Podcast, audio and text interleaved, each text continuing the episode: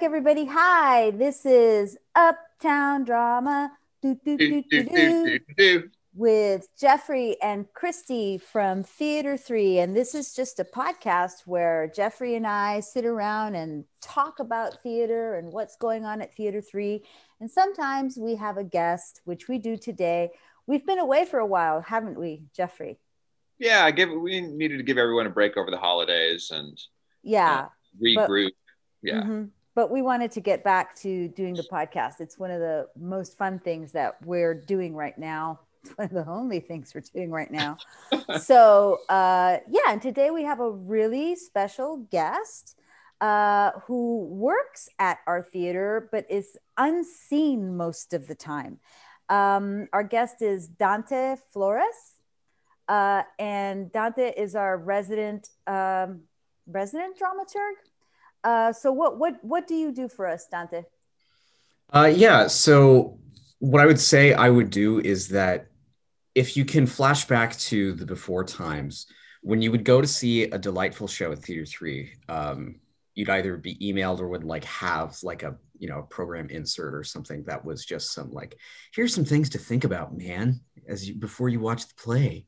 And there's like you know a lot of sentences in there that have question marks kind of towards the end. Um, uh, I wrote those. I put those question marks there. So you know, I my process for doing that was I would read the play, and if it was a new play, I'd ask the playwright what they wanted, you know, what they thought was like a vital thing to just have in your head going in without spoiling anything, of course. Um, and if it was like an already established published play, I would ask the director, what do what should you know or what should people be thinking about or asking themselves before they uh, before they watch the play um, so that's what I was writing. Um, and then, you know, that's also turned into like production dramaturgy, more traditional production dram- dramaturgy, excuse me, like putting together research materials like I did for uh, The Immigrant uh, that Jeffrey here directed. Um, so that's usually what I do with Theater 3. Do I get to ask questions now? Yeah, Jeffrey, you get to ask questions now. I have several. Um, the first one I want to know because I you you were also a performer. You you have acted yeah. in, in shows. You are uh, a playwright. You are there's there there are many things that you do and do well. When you get a script, when you read a script for the first time, which version of you reads it? Is it uh, the dramaturg? Is it the actor? Usually, it's audience member uh, Dante who reads it first because that first read is always like you know, gut check.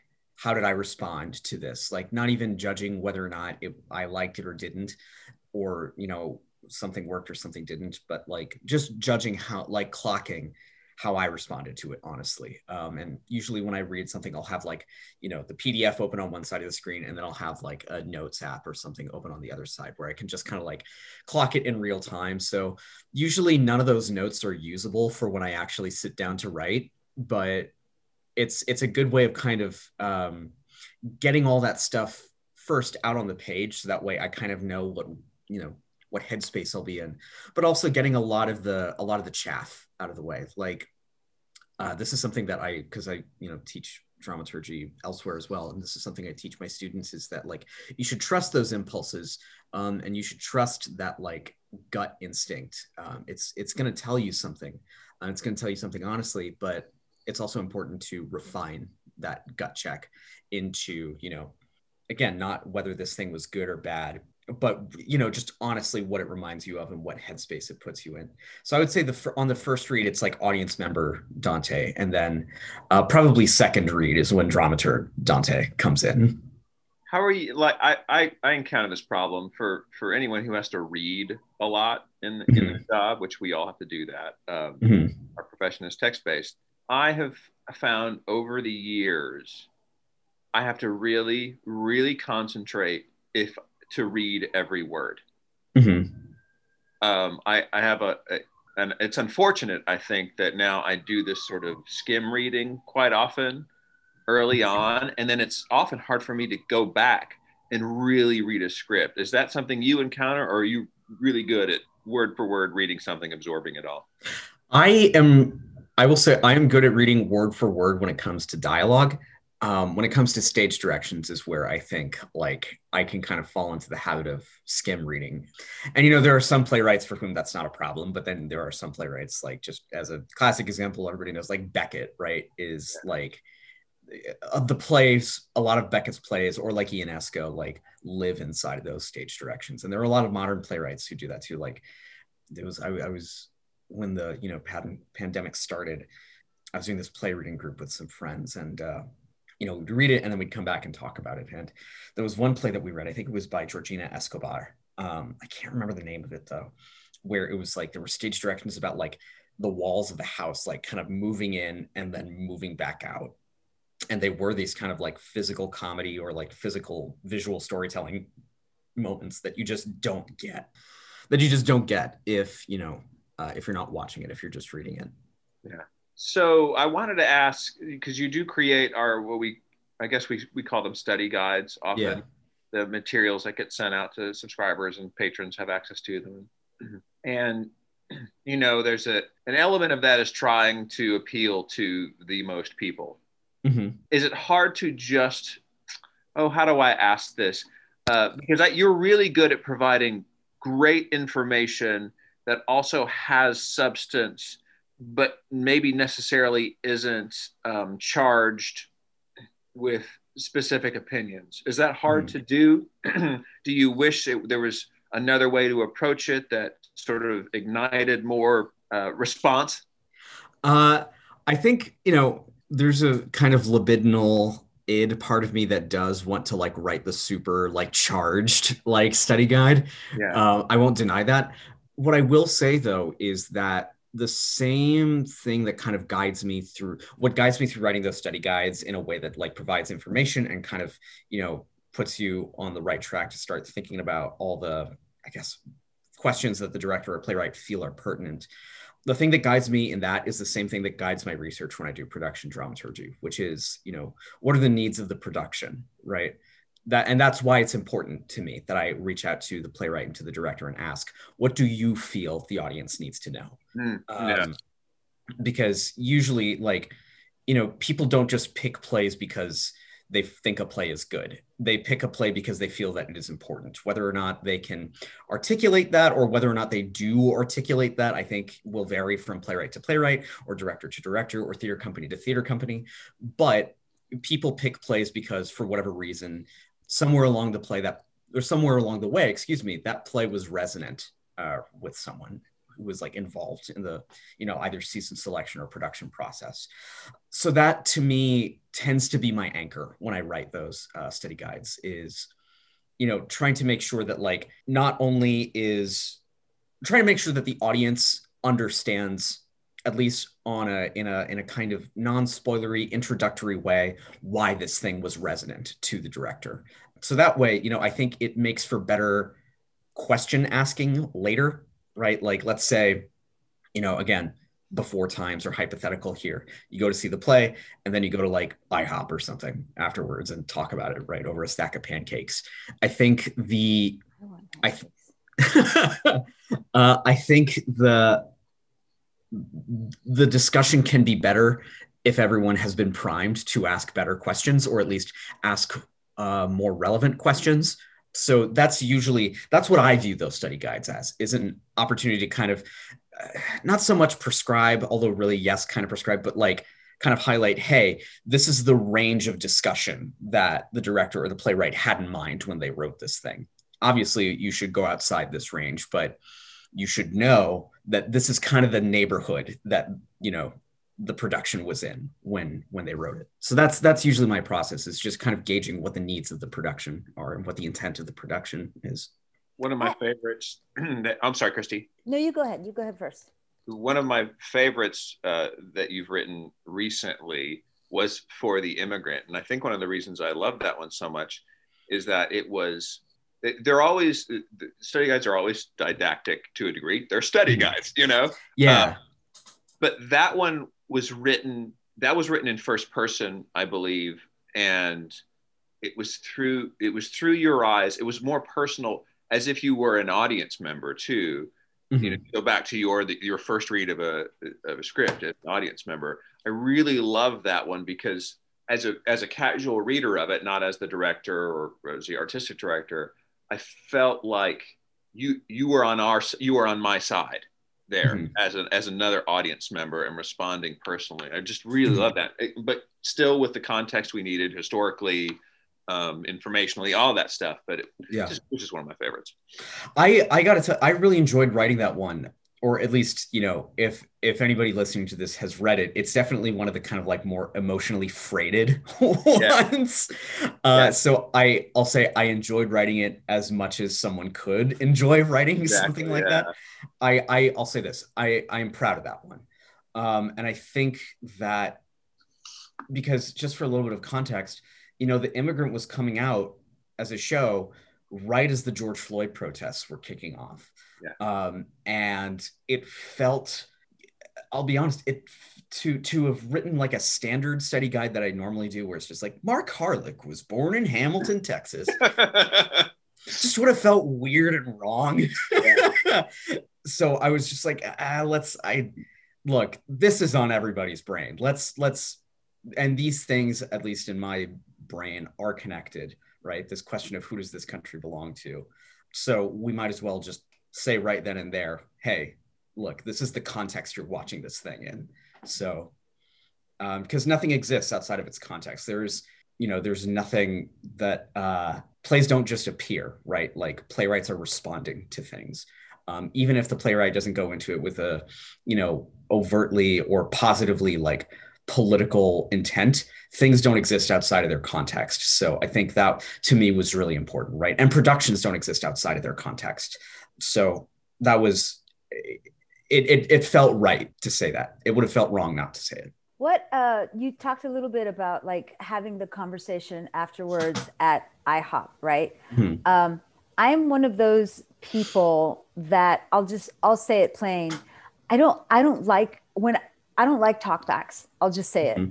i mm-hmm. as a performer when i'm in a show i and and people say it's like oh you're invited to come to the talk back you know and sit in the audience i understand why they're where they're why they're valuable and i understand why we need to have them as an administrator as a director mm-hmm. you know that kind of stuff uh, i personally don't like them because as a performer it they don't really help me mm-hmm. and it usually if it's not facilitated uh, smartly it usually devolves into how did you learn all those lines or you know all that stuff that doesn't matter you know and or or you will or you will eventually have an actor on stage that wants to talk about what their process and how they feel about the play that they just did and like i can't i i don't think there's anything that i hate more than an actor talking about being an actor which i'm doing right now actually. But anyway what do you think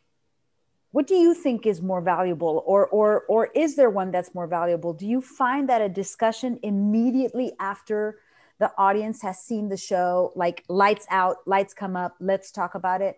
Do you think that's more productive than than taking the time and going to a bar or going to ihop and 45 minutes or an hour later saying all right let's talk about this show because you know like david mamet yeah. David Mamet like specifically says, you cannot have a talk back immediately after my show. You must mm-hmm. wait an hour later and it must happen at a bar or like something like that. Yeah. Uh, how, how do you feel about about those things? I you know with I used to be a big fan of the talk back in the audience right after the show. As time has gone on, I, I just I just don't care. um I and like uh mostly because it's like I, I you know after a show I do want to grab a drink or grab a meal or something, right? And I think that is the perfect forum to talk about it is like over a meal or over a drink or something because then, you know, you because you've you've you've taken yourself out of the situation right? Like if the talkback is happening in the theater then that theater is still kind of uh, it's still kind of glowing with the residue of the show. And as a result it's hard to judge it objective or like critique it objectively critique it outside of its context right?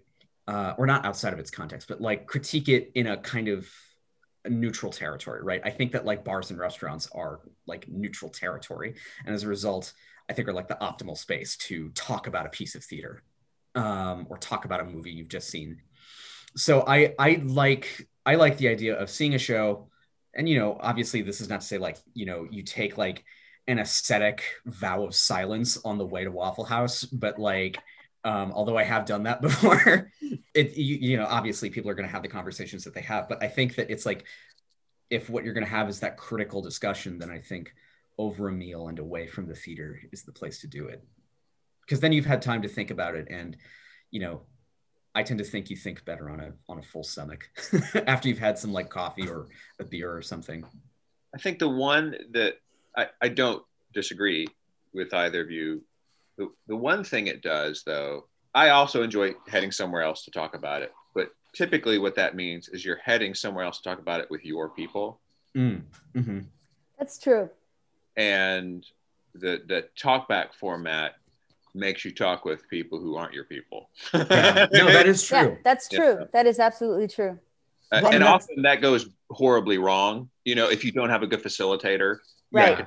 yeah yeah and like i said when you have a good facilitator somebody who knows how to not take over the conversation but lead a conversation and ask the right questions like we do they can be very very very fruitful yeah. very very productive um, i think mostly as an actor i don't i don't like participating in them because i don't like talking about the process yeah right after i've been through it and and often I don't know what the fuck I've done until 30 days after the show closes, you know? So like, I'm like, oh, now I can talk about that shit. Cool. Where do you, where do you teach dramaturgy? I teach dramaturgy at uh, Booker T. Washington right now, the high school, the, the good old arts high school downtown. Um, I'm teaching uh, to to high school students right now, specifically Latinx dramaturgy. So it's really just kind of, you know, introduction to dramaturgy. Are like they, introduction to like you know principles of it and stuff. And do they do you? I mean, that's not something that is usually taught in high school. Yeah. Which I, I think it should be. I think it, if you're I think if you're a theater student, then you should learn it immediately. A lot of kids leave high school and don't know how to do text analysis. Mm-hmm. You think they're enjoying it? I hope so. Uh, they seem to be. I try not to be boring. Um, I teach it over Zoom, so there's no way for me to like turn my chair backwards and like level with them. But uh, um, if I were in person, I would be doing that. I, I hope I can give off that vibe remotely. Well, oh, go ahead, Christy. No, you go ahead. I didn't. What's uh What's exciting you right now uh, in in in the work in our world, in the theater world, in the theater world? I, you know, this will be a slightly silly answer, but uh, the Ratatouille TikTok musical was was was was actually it was pretty pretty cool to watch. Um, and I think that like you know the I, I, was talking to some of my students about it. I think that like the important thing to note about that is that the Ratatouille musical just kind of started as a meme on TikTok, and then it this you know TikTok for those who are listening is a uh, social media app where people can record short videos where they can lip sync to songs they can do edited videos that are like a minute long or something. I am not on tiktok uh, my friends are and they send me tiktok so i can like i can my my like tiktok consumption is more curated than even the like the algorithm for the website itself curates. So i'm getting like the double distilled tiktok content.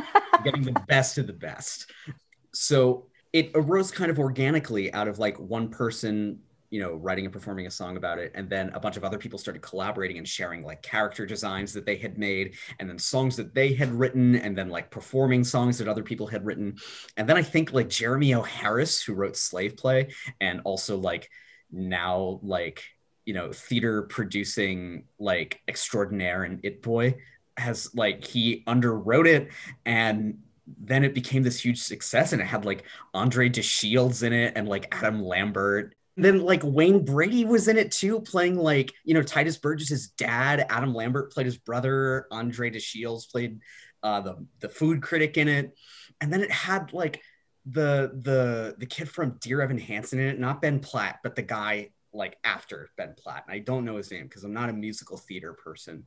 so it, it, it rose organically out of this stuff, right? And then it kind of snowballed and turned into like a full-fledged musical that is honestly pretty entertaining. It's like a well put together thing, right?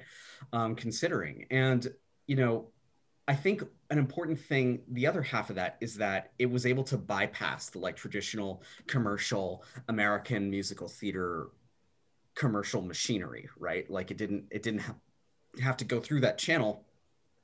And as a result, was able to put itself together really quickly. And it was collaborative in a way that a lot of regional theaters aren't, which just means that like, you know, this is going to be uh, you know, even after pandemic times, even after the theaters are like safe to go to uh, epidemiologically, this is also going to be an alternate mode of you know production for theater because like it pulled in a million dollars or like just about a million dollars which just on pay what you can tickets um, which Jeremy O. Harris was quick to clarify that is a very good week on broadway. So this was like this was a success. Uh, all factors considered it was a success. That's fast because my uh, uh, I didn't know that there was money involved because that was going to be my question. Did anyone make any money? Did anyone get paid? So everyone sure who contributed so. got money. Well, I think it was it was also a lot of the the you know proceeds went to this thing called the Actors Fund. I think I don't know yeah. the exact name. Again, I am not a musical theater person, so I am not on the up and up on my Ratatouille knowledge, but but it, it did go to like a fund if my understanding is correct cool. Yeah because it's you know i'm always interested in the life cycle of this stuff because mm-hmm. in some ways i think you might have described the birth and the death of a phenomenon all there, you know? Because yeah. how it went from organic collaborative to a full on sort of organized thing you know you yeah. Go, hey so what's the lifespan of this? And where does yeah. where does traditional live theater fit into all of this well that's the thing. I don't i don't know what the actual life cycle of a production like this is going to be until we've seen like two or three more of them. Yeah. Um, yeah. I think there's going to be attempts by like you know by like big name producers in new york who like are just always chomping on cigars and like pinstripe suits uh to like try and replicate this. But i think the the organic and honestly like meme nature of it is the really important factor. Like that's a that is an irreducible quality of uh, of the ratatouille phenomenon. We um we're actually this podcast is going to go up before i guess the one we recorded last night which is mm. an insane um uh, version of playing dungeons and dragons but with, it, with theater and it turned into like just the process of describing what we wanted to do beyond playing the game and it, it being related to Dungeons Dragons. It was just the, the massive amount of sort of creative vomiting that happened in that thing was so very fun. And I keep ever since we did it last night, I keep thinking about how how does this turn into like how does this become theater in mm-hmm. some new interesting way while we still can't do good old traditional theater because I don't know I don't know what the future is of good old traditional theater. I don't know. I, I just bring that up because I think it's akin to somebody just started doing something on TikTok. Well, we just started mm. playing theater Dungeons and Dragons, and it turned into this amazing sort of visual yeah um, feast. If, if people are good at putting that stuff in their in their heads when they hear yeah. it. So anyway. Yeah. No. I mean, but that's like you know I'm starting to see more and more like theater people, like not just in Dallas, but like around the country. Like some friends of mine are also doing like, you know, theater based or Dungeons and theater based Dungeons and Dragons or Dungeons and Dragons based theater. Um, so it's definitely a thing that people are thinking about. I, I've only played two sessions of Dungeons and Dragons like ever in my life, but the dungeon master, uh, shout out to my friend Fiddler, you know, he really wanted to emphasize this like collective storytelling, theater of the mind, yeah. Uh, quality of it. Then, and like he said that, like very, um, very straightforwardly the first time we sat down to play it. Um, and I think that's what a lot of other people are plugging into as well. You know, for in because we're lacking a live um, ethereal story kind of storytelling in our lives right now. I think Dungeons and Dragons for some people is really kind of filling that you know filling that role in people's lives yeah it certainly is in this house thank you. This is this was such a great conversation. What what what do you think? Okay, so I have one more question for you, and then mm-hmm. we we are we'll be, we'll be out of time. But uh, how or when we do get back to doing theater, if we ever get back to theater, mm-hmm. um, maybe that's not a good way to ask it. What are the plays? What are your What are your favorite plays right now? What are some of the things that you've been reading or of all time? favorite plays of yours what is it that that gets you excited who gets you excited as a playwright uh, this is like the Marc Maron, like, who are your guys question. Yeah. Uh, I, you know, I will, I will admit that in many ways I am kind of like a fuddy duddy. Uh, uh, I, I am at once looking forward to and not looking forward to whatever Brecht productions are coming after this. because I love Brecht, I do. Um, like not just as a playwright, not just as a theorist, but as like a poet and you know writer and political thinker too. Um, so I am, you know, I am at once eager and dreading the moment where like the Lake Mini haha fun time players put on like the good person of Szechuan, and then there's like nine articles about how insensitive it was, like it's it's and in like in many ways everything will be different but in many ways everything will be the same. Um, so i'm looking forward to whatever brecht comes next just for the sheer fun of it.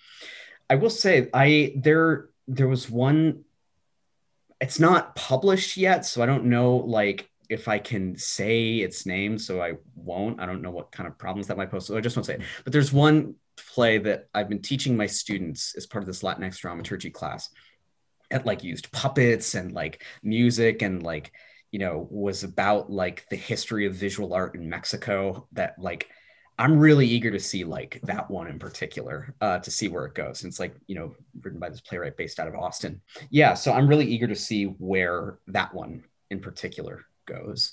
I wish we knew the title. you tell, constitutes you, a good you, production? You tell me the, later. Yeah, I'll, I'll tell you all later what constitutes a good production of the good person of Szechuan? yeah, that's the thing is that like I feel there's like a lot of Brecht that it's like when Brecht hits, he hits, and when he misses, he misses.